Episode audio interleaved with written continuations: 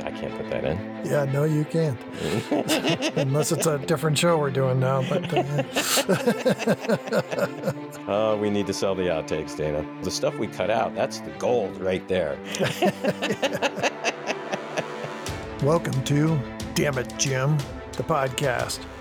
A fun and fascinating look at Star Trek, the original series. I'm your navigator, Dana Smith, and our science officer and engineer is my good friend, Dan Calzaretta. Good evening, Dan. Dana, if I'm the engineer and the science officer, we are in trouble. you set up the podcast, you do the editing. So, yeah, I wanted to give you some credit. Well, I'm glad you're the navigator. That's not my forte. In fact, my wife once told me I couldn't navigate myself out of a wet paper bag. Wow. Well, I told you that's why I moved to Colorado because the mountains are always west. And so if I can see the mountains, I've got a better chance of not getting lost. Problem is when it's dark. Oh yeah, dark. Yeah, that'd do it. Yeah. Or you go over to Utah where you got mountains on both sides of you. Yeah. I, or if you're on the other side of the mountains, then what happens? Well, then I, I cross over. I know it's east. okay. Wait, did you say you were the navigator for this show? I'm, I, I think we're both in trouble. Didn't say we were getting where we want to go. I said I'm the navigator. So, well, one thing I do like about this podcast, Dana, it's never a straight line. Uh, so true, so true. So last week, Dan, we had a special guest on, and she talked about going to GalaxyCon in Ohio, and uh, so we didn't get to some of our listener comments. So I wanted to get to a few of those from the episode. Is there in truth no beauty? Yeah, let's do it. Our uh, good friend Zoom Kwan said, uh, Great podcast, horrid episode. Three things that really irked me. On this one, the whole beauty ugly dichotomy with the naming of Dr. Jones as Miranda, which means worthy of admiration. I, I didn't know that's what Amanda stood for. No, I didn't know that either. And then the scene with, with Larry and Miranda and her quarters seemed like a soap opera dialogue, even the way they were standing and being overly dramatic bonk, bonk on the head. we, I would agree with you there. And finally, he said it was very quick, but when Larry was going nuts in engineering just before the ship exits the galaxy, Larry tosses some guy away, and the poor guy hits one of the big cylinders in the middle of the floor. The damn thing moves. Scotty, tighten those bolts before you hit the scotch. That's awesome. Yeah, thank you, Zoom. Yeah. Uh, our good friend Pam McClung said, I thought this was one of the more obvious preachy episodes, and it's a bit obvious. I think the idea could have been conveyed in a much better way. What exactly about Kollos drove humans insane? His ugliness? Really? I think the similar example of the Horta was a better example of what they were trying to say here. I, I would agree with that. Yeah. And then uh, last week we did uh, Spectre of the Gun. Yeah. And Dan, we had a first time listener, Grayson William Mayfield III, said, Damn it, Jim, the podcast. I just listened to this podcast, my first time doing so. I enjoyed it. Oh, so hold on. So, so he's a new listener. Yeah. Okay, so I can't really make fun of anything here. yeah, please. I want to keep him for a couple episodes. A couple weeks. Yeah. Okay. he says, uh, You have humor, but do not disparage the show. Uh, hopefully, he doesn't go back and listen to some of the other podcasts. uh, says, I particularly enjoyed the trivia that you included. It was a quality job all the way around. Oh, that's nice. Yeah, welcome to the show and thank you, Grayson. Patty Negri said that uh, Spectre of the Gun was too corny for her. Mm-hmm. Tim O'Connor, who's commented before, said, worst episode ever. Zoom Kwan replied to Tim O'Connor, this was on Facebook, says, it always reminded me of Lost in Space with the black, empty backgrounds and simple sets in the foregrounds. Yeah, I, I did not hate it. I mentioned last week, I really liked that episode and probably the top 10. Yeah, and I liked it too. Um, like I said, I didn't think it was not top 10. I thought it had some neat ideas in it, and I liked the surreal, surrealistic qualities of it all. I'd say the top 10 in season three so far. we haven't even gotten through 10, have we? Yeah, Yeah. and it's uh, it, it could actually be number one in season three, pretty close. I mean, is there another one that's better? Yeah, and the children shall lead. Yeah. Yeah. Okay. Are you Dan? Wow. Okay. Anyway, uh, Dan, do you have any uh, emails or uh, phone calls that we want to hear about? yes to both and also some YouTube comments. So from email, Dean nicely sent us the correct pronunciation of his town in British Columbia. This is from a few episodes ago. It's pronounced Burnaby. And he also said, Love the show as always. So thanks, Dean. John Ulikowski also emailed us. He said, Gentlemen, now, now Dana, that's two weeks in a row someone's addressed us as gentlemen. I think, again, they got the wrong email. Yeah. what podcast are they listening to? Not sure. Anyway, John writes I'm legally blind, so I apologize if my talk to text doesn't understand me.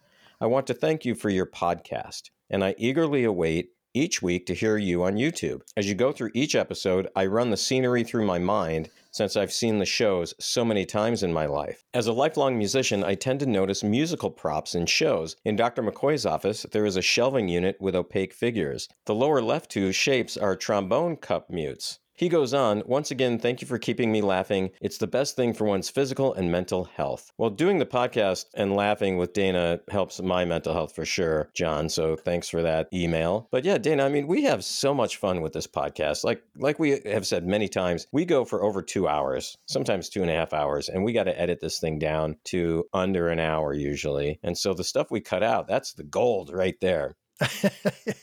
yeah. And uh, if you want to pay to uh, hear some of that gold, uh, we'll put out a special disc and uh, sell that on eBay for about four thousand dollars. Because we're going to need that for our bail. So for all the companies will get sued by you know for yeah disparaging them. Anyway, thanks John for that email. I'm glad that you appreciate the show, and we are glad that you listen. From YouTube, Phil Lenz says about the episode Spectre of the Gun. Spectre of the Gun has been one of my favorites. Certainly enjoyed Kirk giving Wyatt Earp a killer Mabinga. Could that's great. I love that. Could have changed his name to Wyatt Schmitter. the Schmitter, man, that comes back. Uh, yeah. That's that is awesome. I haven't thought about Schmitter in a while. The partial sets, I think, worked better than if they had used an outside Western lot. One of the few times in the third season the budget cut worked to their advantage. I thought the alien was a dinosaur or a big lizard type, definitely not a worm. Good job, guys. Very cool. Thank you. Yeah, yeah, thanks, Phil. Also from YouTube, Cards Chiefs said, Really enjoyed the interview and your take on this episode. When you're done with season three, consider continuing with the cartoon series. It could be highly entertaining. Yeah, we've thrown that idea back and forth a little bit. And finally, JD Lewis sent us another fun fact. They say, Great show today. Fun fact originally, they were supposed to use a full Western town, but the slashed budget forbade the use of one. Thus, the awkward expositional exchange of, quote, perhaps their memories are incomplete, or, quote, perhaps this is all they need. Personally, I love the surreal flavor of the sparse and incomplete set good episode, and great review. You know, I think we need to ask JD to send us a fun fact every week and just include that as a regular part of the show, Dana. As I always say, we could use all the help we can get. Actually, what I would love is if JD called in and read the fun fact and we would just play it every week. There you go.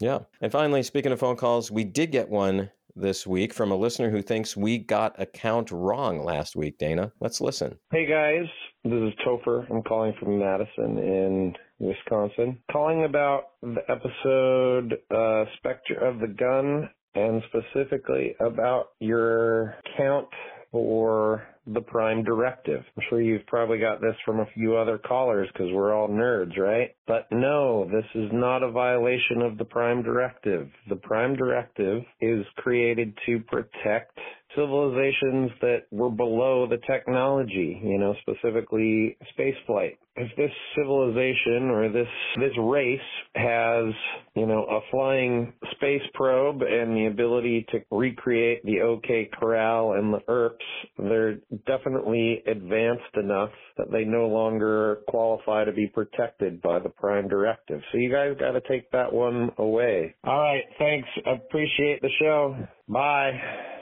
Well, Dana, I think he might be right.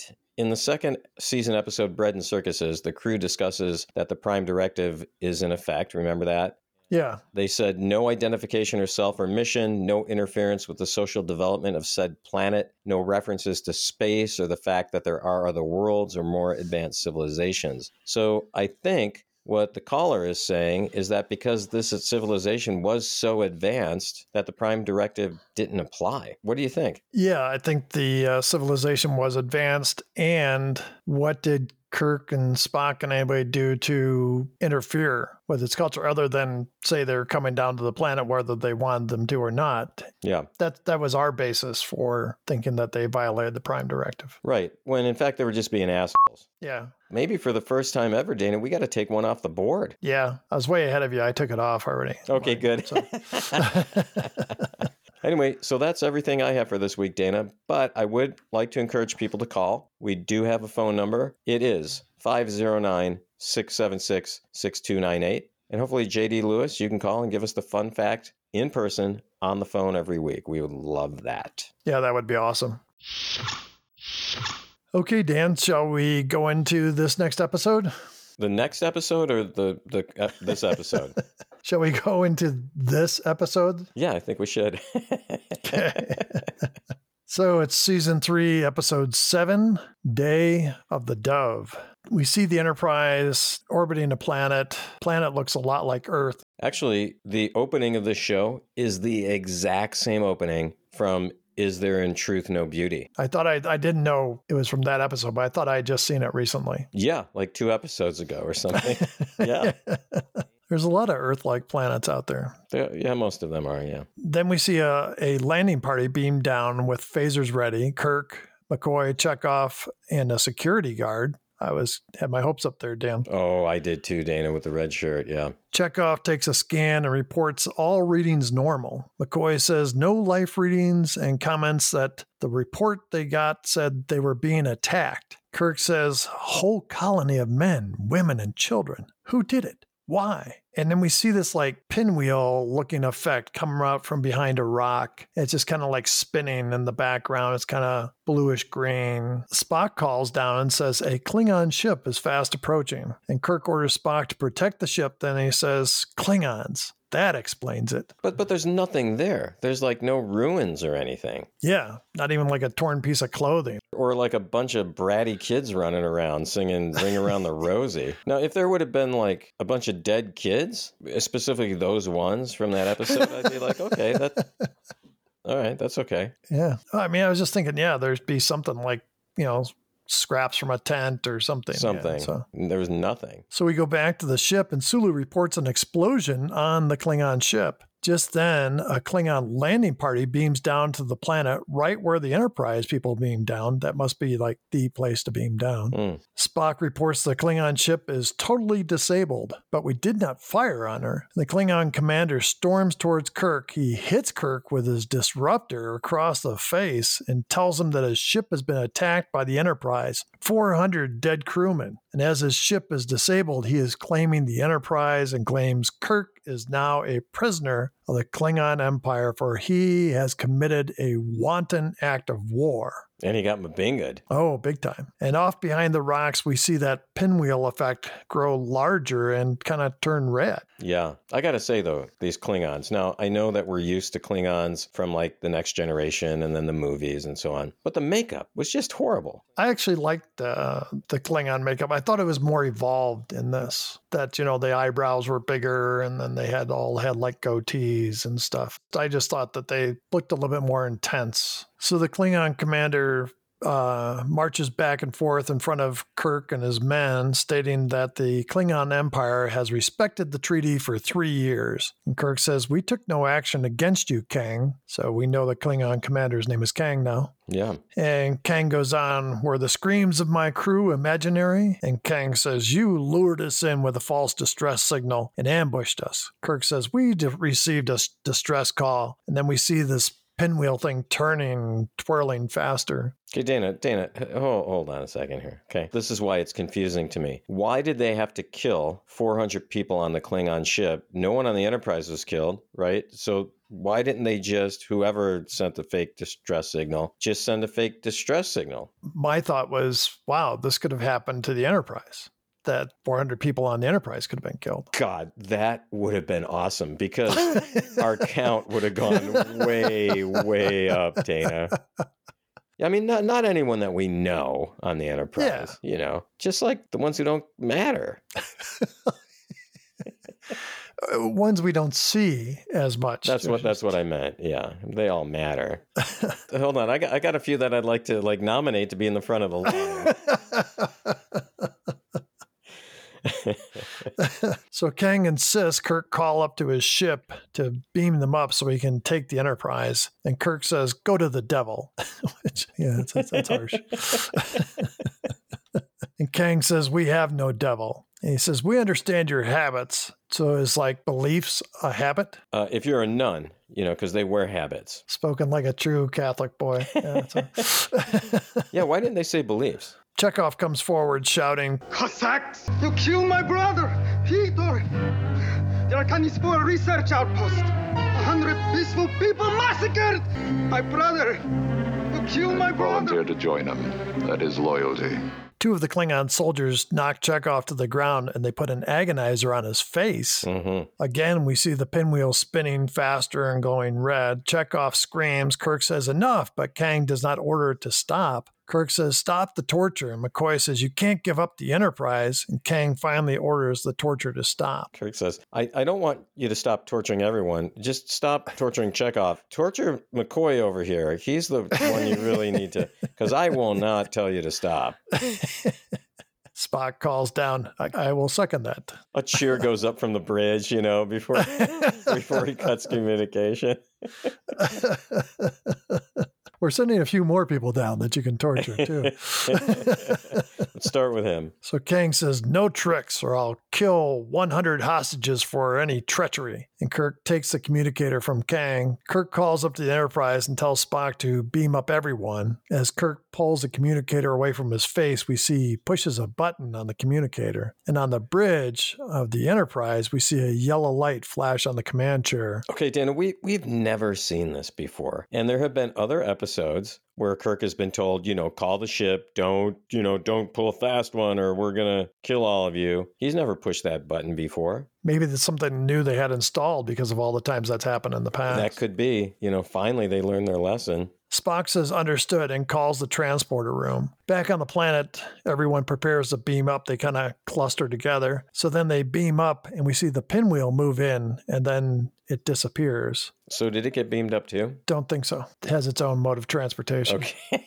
okay. On the Enterprise, only the Enterprise landing party beams up. Kirk comes off the transporter as Spock enters and says the landing party is intact. Scotty points to the transporter console and says, Everyone else is suspended in here. Kirk sends Johnson, the security guard, to get more security. Scotty asks who the guests are, and Kirk says, Klingons. Chekov says, Leave them in there, non existence. There are so many Klingon monsters in the galaxy. So, two more security guards show up, and Kirk orders Scotty to bring them in. The Klingons beam aboard, and the security team rushes up and takes away their weapons. I'm with uh, Chekov. Leave them, just leave them hanging for a while. I mean, nothing bad's going to happen, right? Yeah, unless somebody like comes along and happens to erase it or something. Yeah. So Someone comes in like, who left this on? Just presses the button.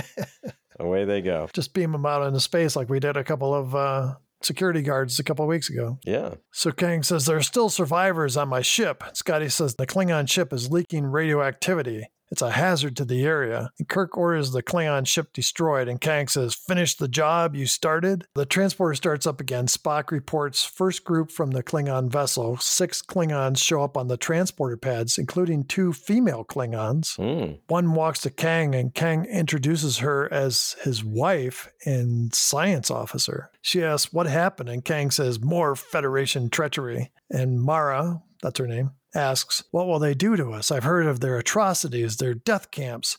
They will torture us for scientific and military information. Actually, the torture, Dana, is going to be she has to sit there and listen to Kirk pontificate about something endlessly.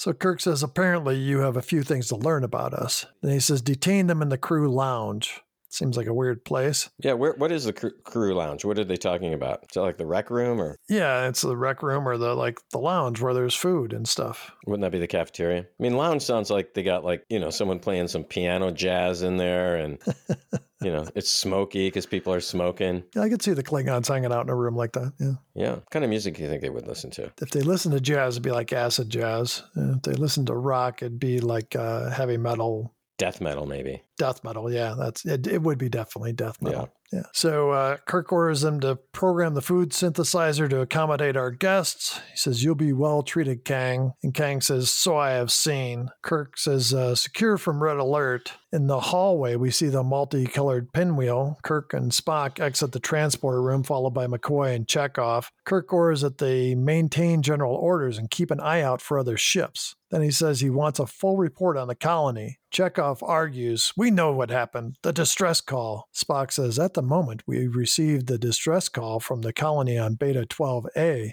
The Klingons were far too distant to have been the attackers. Moreover, they also were apparently attracted by a distress call. That's the confusing part to me, Dana. It doesn't seem like all those people on the Klingon ship needed to die. And here's the other thing did the Klingons have an outpost on that planet too? Yeah, what kind of distress call would they be going to? Chekov says, lies. They want to start a war by pretending that we did. And McCoy says, Chekov may be right. The Klingons claim to, to have honored the truce, but there have been incidents, raids on our outposts. Kirk says, no proof that the Klingons committed it. And McCoy says, what proof do we need? We know what a Klingon is. And then they stop and McCoy gets off and Kirk's like, thank fucking God, I don't have to listen to him anymore.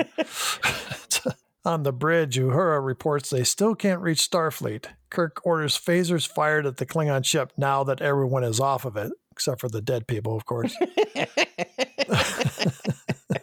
I mean, that's a good point. Like, what is the Klingon burial kind of ritual? I, I'm sure they just eject people out into space. They don't give a shit. In one of the corridors, we see the pinwheel moving along. It passes by a sign that reads officers' quarters. Then it goes to the lounge where the Klingons are gathered, and Kang states that when he takes the ship, he will have Kirk's head stuffed and hung on his cabin wall. Mara says, We are 40 against 400. And a Klingon soldier steps up, says, 4,000 throats may be cut in one night by a running man. is, is it the Flash? it's like, you know, I mean, Right. It's it's almost like that was a Klingon saying, you know? yeah, well, the Klingon saying is stupid. Yeah, it's just, yeah, I, I could see if he said, you know, like a hundred throats can be cut in one night by a running man, but four thousand. It's a lot. Yeah, I mean, as everybody's standing up, lined together, and you just got like in a big knife, you know, it's just everybody's gonna be like the same height. And don't you think the knife would get dull after about maybe 200 people? I mean, I just took it that it was like an old Klingon saying, you know, proverb or something. That's how I kind of took it. On the bridge, we see the pinwheel is near the turbo lift. Uhura has a bit of a meltdown, stating that it doesn't make sense. Channels are open, but they're not receiving. She says, Could it be the Klingons? Just then, the ship is rocked. And Sulu reports the helm is dead. Auxiliary navigation dead. So Kirk tells Scotty to stop the engines. Scotty says, I would if I could. Scotty says the engines have gone to warp nine by themselves. So the next thing we see is Kirk in the lounge with the Klingons. He has obviously accused the Klingons of sabotage to his ship. Kang denies it. Kirk turns back to Kang. Before I put you in the brig, there's something I owe you. And he punches Kang, and Kang stumbles back across the room. Swords start appearing all over the room. Kang picks up a sword, and his men suddenly have swords. Kirk pulls his phaser, and it too turns into a sword. This is ridiculous, Dana. Come on. And it's funny because like Kirk acts like you know, yeah, it's weird, but he, it's almost like he's mad at the Klingons for it happening. Yeah. So a sword fight breaks out. Kirk and his men escape into the hallway, and the Klingons pursue. Johnson gets stabbed instead of usually the other way. He's doing the stabbing. Kirk fights off a couple of Klingons, and they get into the turbo lift. They take Johnson to sickbay, and then Kirk goes onto the bridge. He calls Scotty and asks, "How many men do we have?" And Scotty says, "392 trapped below decks." But hold, hold on, hold on, hold, Dana, Dana. You kind of alluded to this, but no one has said what is going on. Swords? They don't even remark on it. And the second thing is, they're all, you know, pretty good with the sword. It's almost like they get that training somewhere. Well, in the future, Dan, Mhm. they're still hoping that they get lightsabers like in another franchise. And uh, that hadn't even been thought of yet. Then, so they they practice sword fighting. Okay, that makes as much sense as anything else in this episode. Kirk orders Scotty to protect his area and find a way to stop the engines. Just throw a sword in it. Throw, throw a sword in one of those engines. Maybe that'll like jam it up. Yeah, there you go. Scotty says she's a projectile at warp nine, and how she's holding together, I'll never know. And it, since it happens almost weekly, he should know that warp nine isn't a problem anymore. I would think so.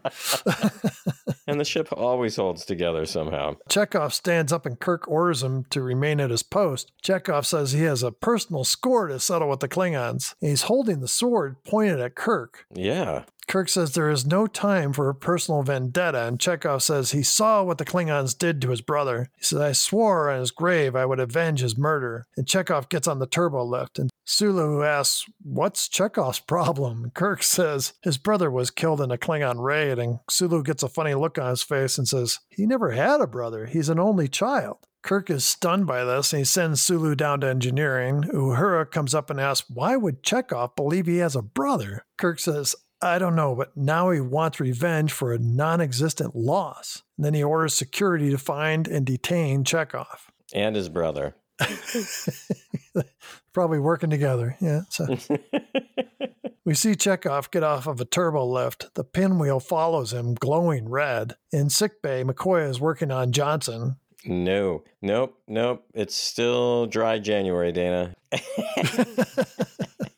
So next we see two Klingons enter a lab. Mara, Kang, and another Klingon enter. They go to a computer and pull up an image of the Enterprise. And the one Klingon says, layout and specifications of the Enterprise. Yeah, you don't need a password or anything or code. No, No. you know, Fingerprint, nothing. voice recognition, Nothing. No facial recognition. iris scan, library card. Nothing. Mara says the numbers are the same as ours. We have a fighting chance. Kang says we must take the ship, and first, we must take engineering. So Kirk and Spock are on the bridge. Spock reports that the numbers are equal between the Klingons and the remaining crew. Then he says there appears to be more life energy units on board than can be accounted for by the presence of the Enterprise crew plus the Klingons. A considerable discrepancy. Kirk says, Could more Klingons have beamed aboard? And Spock says, I shall attempt a compensatory reading of Klingon units.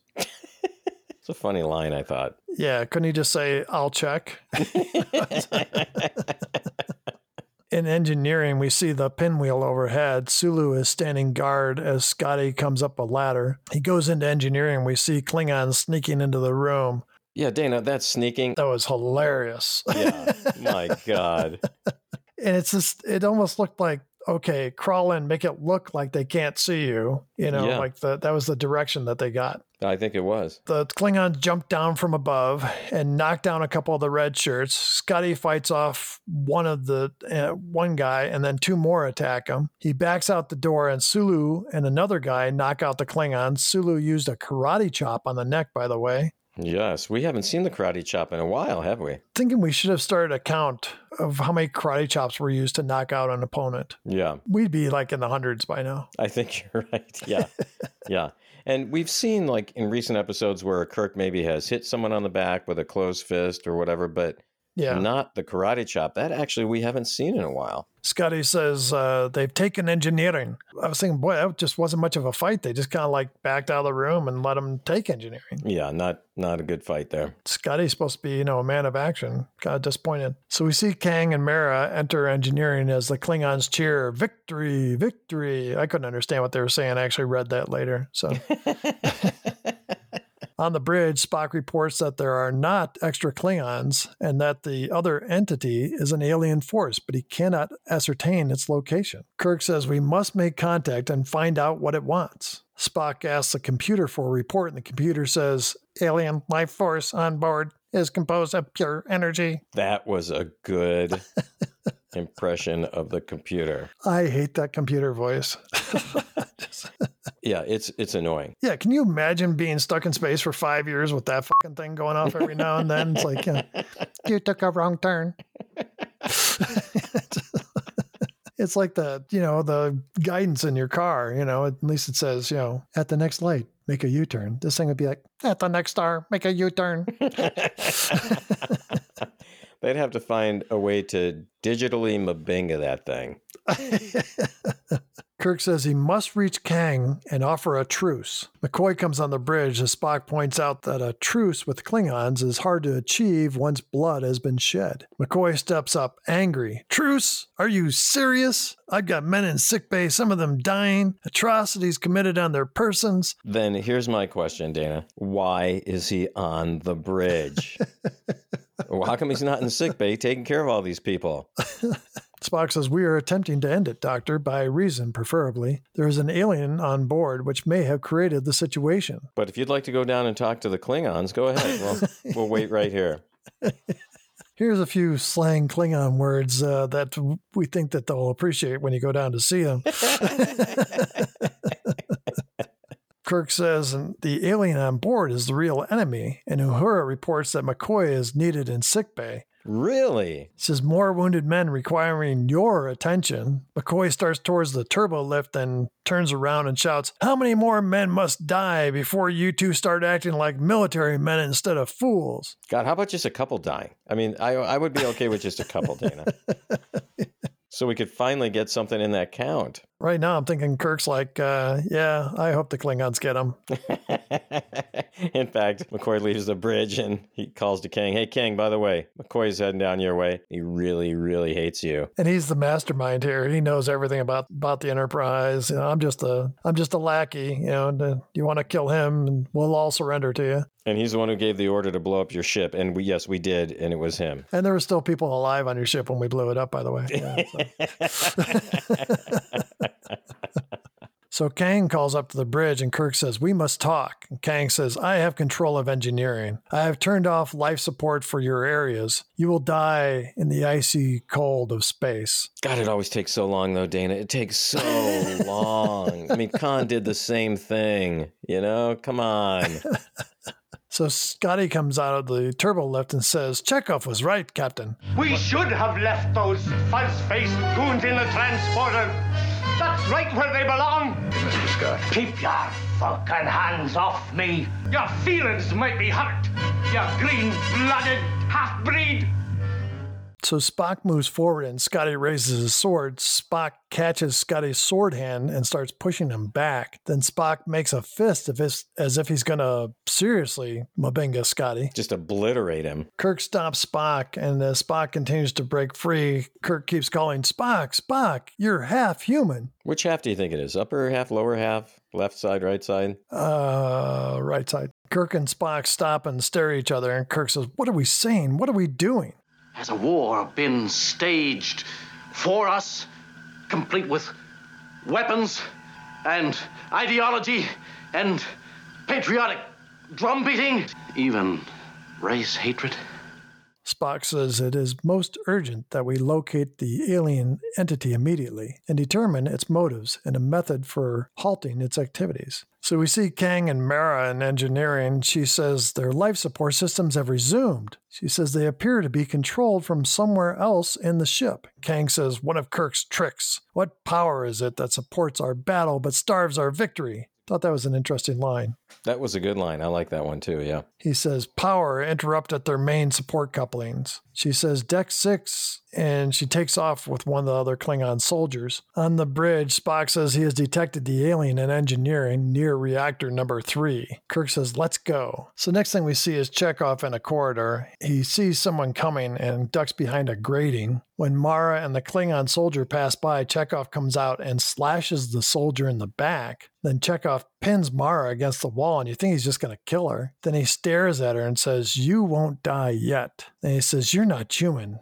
but you're very beautiful. Uh, And it was said in a super creepy, very icky way, Dana. Even for Star Trek, this was kind of disturbing, I thought. Yeah, I'm with you there. And we hear a rip of cloth as he moves forward and kisses her, obviously against her will. Kirk and Spock come around the corner, and Kirk pulls Chekov off of Mara. When Kirk pulls Chekov off, he M'Bengas him twice. Oh, yeah. Big time. Knocks him out. Knocks him out, yeah. Kirk turns back to Mara and says, There's an alien entity aboard this ship. It's forcing us to fight. Take me to Kang. A temporary truce, that's all I ask.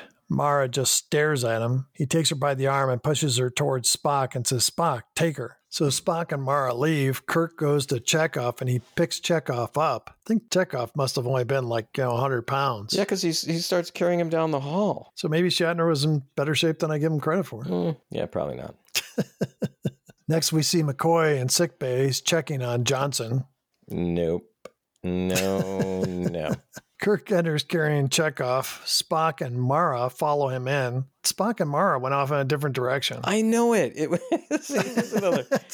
So this is one of the continuity issues in this episode. I think there were a couple, but yeah, they go off in another direction, and then all of a sudden they're like just with Kirk and Chekov. It didn't make sense. Kirk sets Chekov on the table, and McCoy starts checking him, saying, Brainwaves show almost paranoid mania. What happened? I'm really working on my McCoy accent. The so- McCoy accent's really good. Kirk says he lost control. We're becoming animal warriors. Then he turns and says, Let's go, Spock. And McCoy stops him and says, Johnson's heart wound is almost healed. Same with the other casualties sword wounds and vital organs, massive trauma, shock. And Spock says, It would appear the entity wants us alive. So Dana, I'm, I'm asking a question. I'm not. There, it's not. There's no innuendo in this. Okay. Okay. What Johnson organ? He says, Heart. Sorry. Okay. Okay. Just wanted to make sure that that was the Johnson organ that we're talking about. No, no innuendo. It's still January. Kirk says, Why? So we can fight and fight and keep coming back from war like some bloody coliseum? Spock says, No, that was like uh, a few episodes ago. That was last season. So. Kirk says, Let's find the alien. And says to Mara, You come with us. Maybe we can prove to you that it exists. They leave, and then we see the alien pinwheel in the corridor again. Kirk and Spock and Mara move down the hall. Then Kirk stops. They see the alien, and Spock uses the tricorder, which he just happened to have on him. Which he didn't have earlier, right? I didn't think he did. He must have just picked it up in you know sick bay. He's like, oh, maybe this will come in handy. Watch a little television.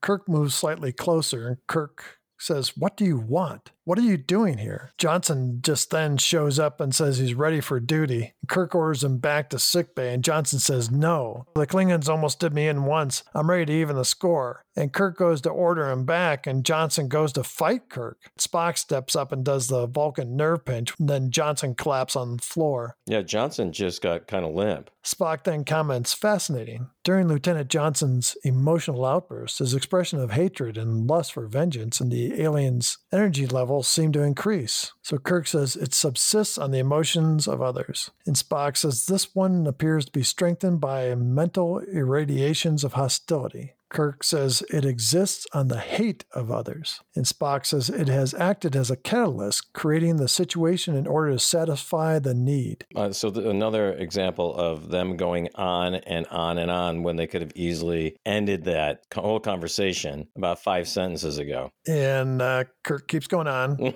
and kept numbers.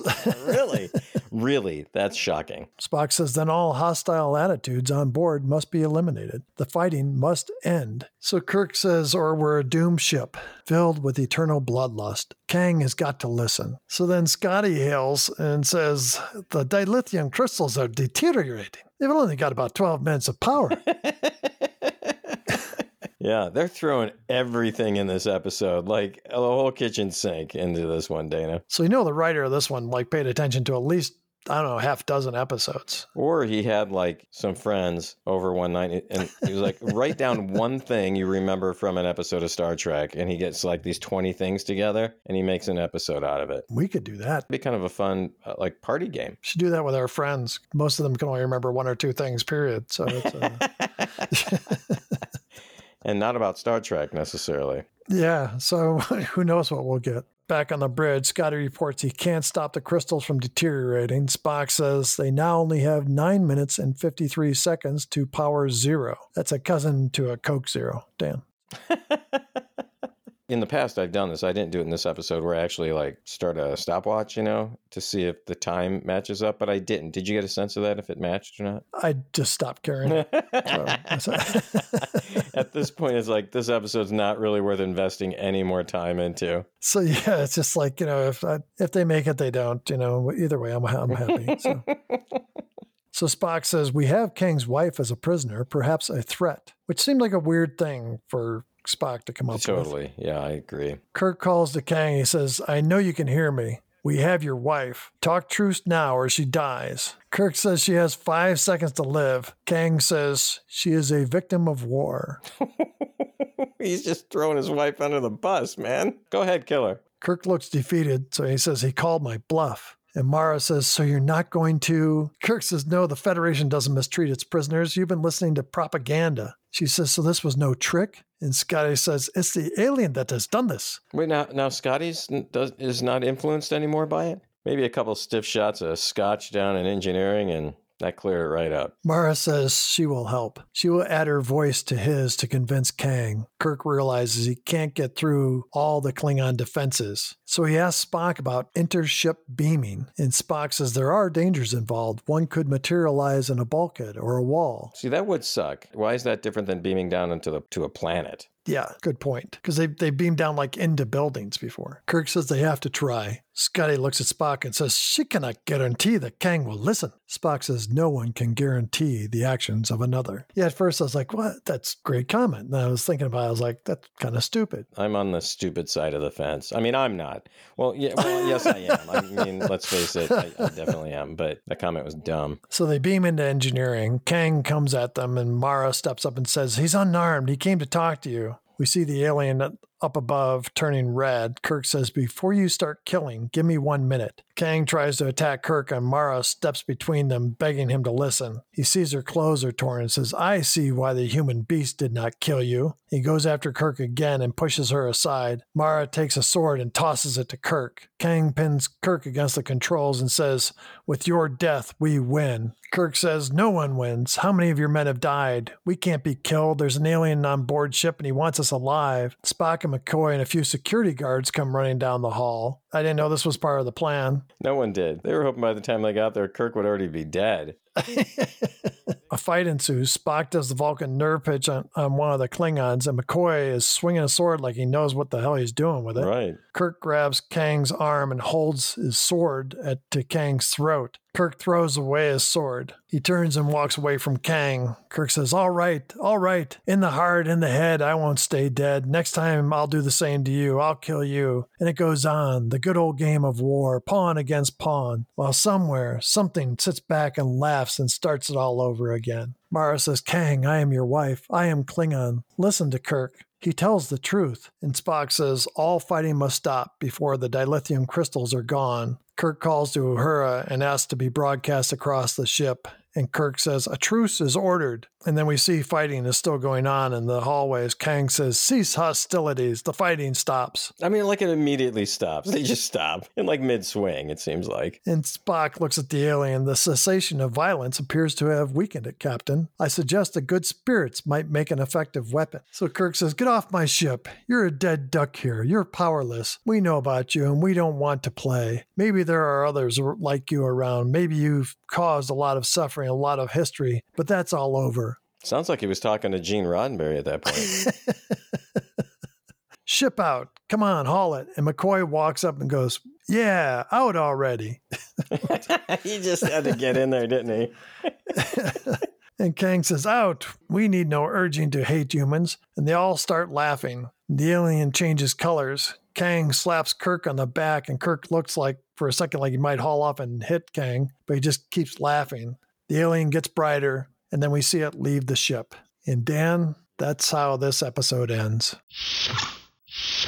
So, Dana, you have something to tell us about the actors in this episode. Yeah, Dan. Uh, Michael Ansara, who played Kang, well known TV actor, shows up on a lot of TV shows, especially westerns, where he was often cast as an American Indian. Ansara also showed up in several theatrical movies, including Voyage to the Bottom of the Sea, The Comancheros with John Wayne, and in the Elvis movie Harum Scarum. Wow. We haven't had an Elvis connection in quite a while. Yeah, and it's a guy instead of a woman. And remember, for a while, it was like we were getting them all the time, it seemed like. Mostly through the second season. wonder if Elvis watched Star Trek. Oh, I'm sure he did. Can you imagine if he was on Star Trek? It never would have gone off the air. Right, till he died. Ansara wed I Dream of Jeannie star Barbara Eden in 1958, and they divorced in 1974. He uh, also voiced Mr. Freeze on various animated Batman series. He actually reprised the role of Kang for a Star Trek Deep Space Nine episode called Blood Oath and Star Trek Voyager episode Flashback. Ansara had passed away at the age of 91 in 2013. Dan also, Susan Howard, who played the uh, Klingon Mara, she was well known for her work in multiple TV series. She actually appeared in Here Comes the Brides with Michael Ansara, David Soul, and Mark Lenard, all who also appeared in Star Trek. Oh, right, yeah. She was nominated for a Golden Globe and an Emmy for her role on the TV series Petrocelli. Was that a show about pasta? What was that show about? but uh, she might be best known for her work on the nighttime soap Dallas, which she appeared on from 1979 to 1987. So, Dan, she is still alive at age 79. Dan, you've got some notes you want to share with us? You know, Dana, once again, this episode, and we've seen this happen now several times in season three, is full of recycled elements. The Enterprise crew getting captured by powerful aliens when they're on the surface of a planet. That happened in Catspaw by any other name. Aliens that are blobs of light. Errand of Mercy. Remember that one? Yep and there was one that was kind of smoke. Not exactly the same thing, but you know, kind of similar. A crew member is forced to take part in a deadly gladiatorial combat, amok time, Bread and Circuses, the gamesters of Triskelion and the non corporeal alien, you know, Wolf in the Fold and Errand of Mercy, both of those had that element. And look, I'm all for recycling, Dana, really. But these ideas keep getting recycled. It really makes me wonder if there was a season four, what new ideas they would have even been able to come up with. You know what I mean? Yeah, like you, Dan. I don't mind recycling, uh, but it, when it's just, they don't do anything new with it. Yeah, it's like if I recycle my pizza box and I get the same pizza box next week, I, I, you know, greasy and cold and stuff. I want them to actually make that into a new pizza box for me, Dana, and that's just not happening here. Yeah, exactly. And then finally, this is the only episode in the original series that shows female Klingons. Yeah, and you know, this is the only time we ever saw Sulu in a Jefferies tube. Yeah, that's true. All right, that's all I have, Dana. Okay, Dan, do you have anything for uh, themes and dilemmas this week? Yeah, and I think that this could have been such a good episode. They really could have dealt with this dilemma or this theme in a better way. But, you know, ultimately, the senselessness and the folly of war, right? And that's really what this episode was about. They talk about some things in this episode that a person watching it at the time would be like, oh, yeah, they're talking about the Vietnam War because it's all over the news every night. Yeah. They're giving, you know, counts of American soldiers killed. People at the time would have known, would have understood that this was about really the Vietnam War. You know, in the immortal words of Edwin Starr. Good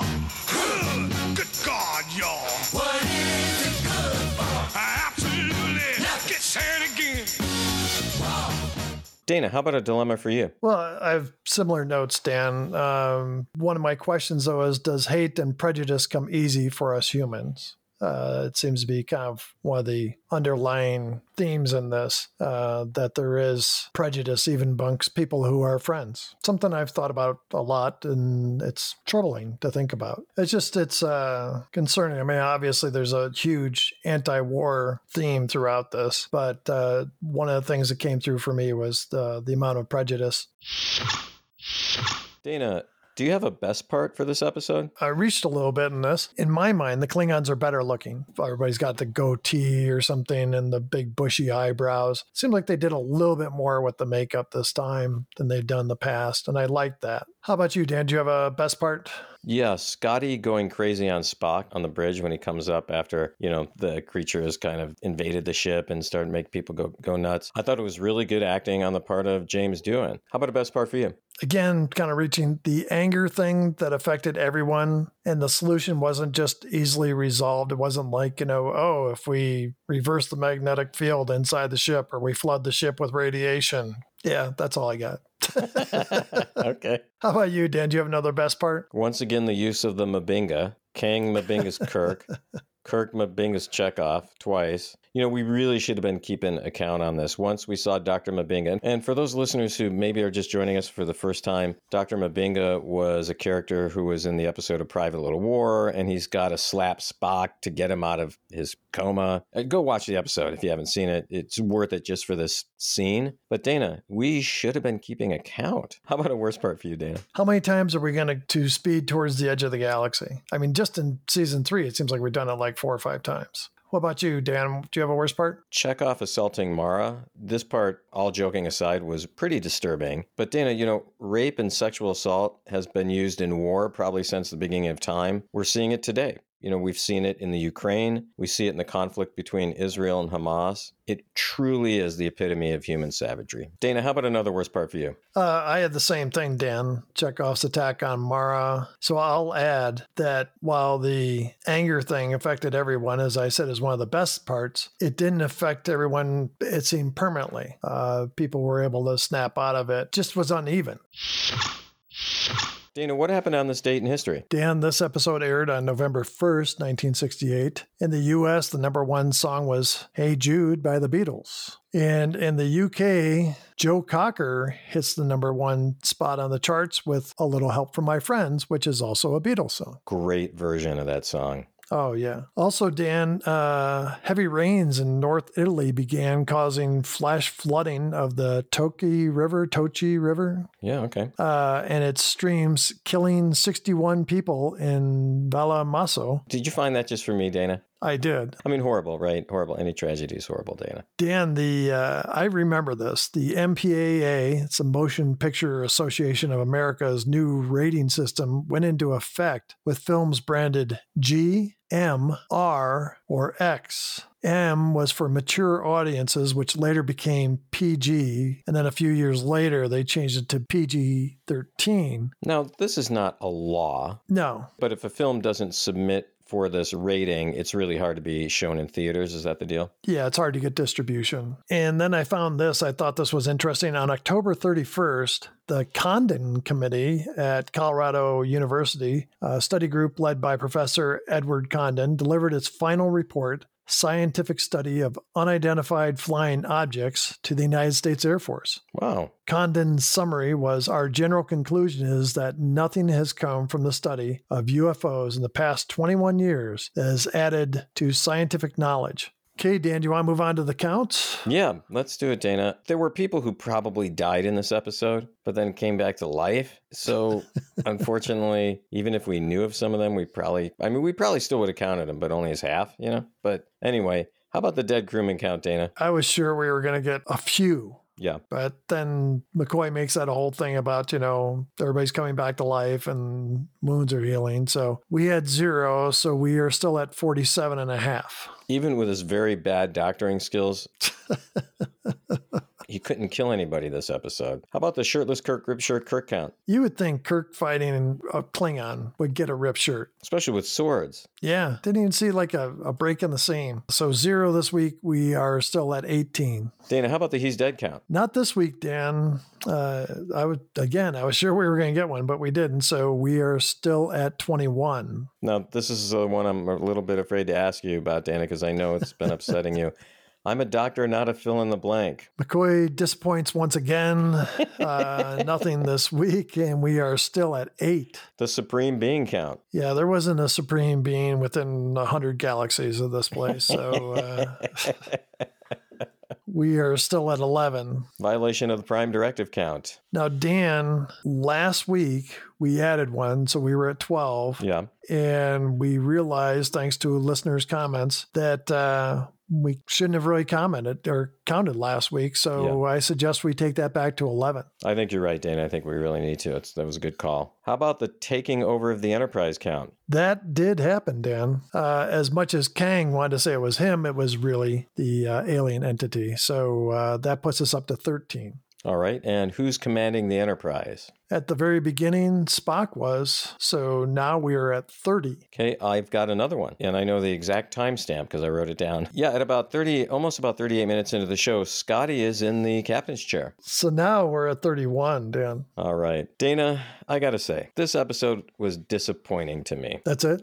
That's it. I just don't want to waste any more time on it, really. I like this episode for certain things, but overall, it's not one of my favorites. It's always good to see the Klingons. There's just too many things in there that kind of bothered me a little bit. I, I didn't hate the show. Right. I didn't love it either. Yeah, I'm the same. It was just blah to me. Hey, it was still fun to talk about the episode, though, Dan. I still had a good time. Yeah, Dan, as always, uh, I always enjoy sitting down and talking with you about these episodes. Dan, what do we have next week? Next week, we have what I'm going to guess is the longest title in any Star Trek episode of the original series, and it is For the World is Hollow and I Have Touched the Sky. I think so. I I like that title. It's very poetic. It's very poetic, yeah. Thanks again to all our listeners and the continued support and friendship. We really appreciate all the communications. As always, don't forget, we do have a phone number. Dan, what's that phone number again? That number is 509 676 6298. You can call anytime, day or night. It will go right to voicemail, and you can leave us a message about the episode. You can do your best or worst, like I do, impersonation of any character from the original series, or just tell us your thoughts about one of the episodes of the podcast. We would love to hear from you. Awesome. Well, thanks, Dan. And thanks again to all our listeners. Until we meet again, live long and prosper. Thanks once again for listening to Damn It Jim, the podcast. We'd love to hear from you. Please send us an email at damnitjimpodcast at gmail.com or join the discussion on Facebook, Instagram, YouTube, or X. You can also call the Damn It Jim hotline at 509 676 6298. Make sure to join Dana and Dan next week for the episode For the World is Hollow and I Have Touched the Sky. Until then, enjoy the rest of your week and remember to live long and prosper.